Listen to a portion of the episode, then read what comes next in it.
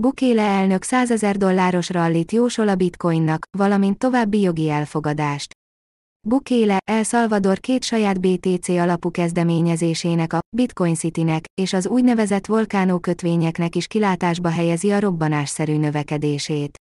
Január 2-án Nayib Bukele, El Salvador elnöke 5 bikás előrejelzést osztott meg a Bitcoin 2022-es teljesítményéről.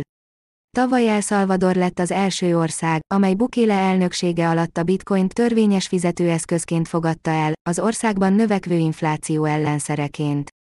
A legalizálás óta az elnök 1370 BTC-t vásárolt az ország kincstárába, és a nem realizált nyereséget új infrastruktúrális projektekbe, többek között egy kórházba és egy iskolába fektette vissza. Bukele elnök azt jósolta, hogy 2022-ben további két ország csatlakozik Salvadorhoz, és elfogadja a bitcoin törvényes fizetőeszközként. Ugyanebben az évben egy olyan bikafutásra számít, amely a BTC árát új történelmi csúcsra, 100 ezer dollárra emeli. Bukele, El Salvador két saját BTC alapú kezdeményezése, a Bitcoin City és Volcano kötvények robbanásszerű növekedését is kilátásba helyezi.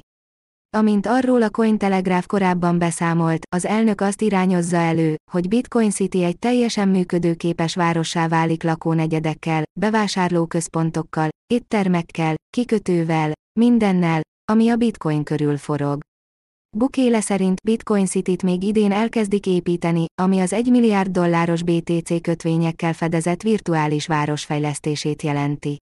Ezzel a fejlesztéssel együtt a volkánó kötvények túljegyzését is jósolja. Bukele azt is megjósolja, hogy a bitcoin idén az amerikai választások egyik fő választási témája lesz, és Twitter követőinek azt mondta, hogy hatalmas meglepetésre számíthatnak a Bitcoin 2022 konferencián. El Salvadorban a mainstream bitcoin bevezetés számos technikai akadályba ütközött, legutóbb az ország saját bitcoin tárcájából, a sivóból hiányzó pénzeszközökről érkeztek jelentések. Amint arról a Cointelegraph beszámolt, legalább 50 szálvadori jelentett veszteséget, összesen több mint 96 ezer dollár értékben decemberben, a sivó pénztárca egy állítólagos ismeretlen hibája miatt.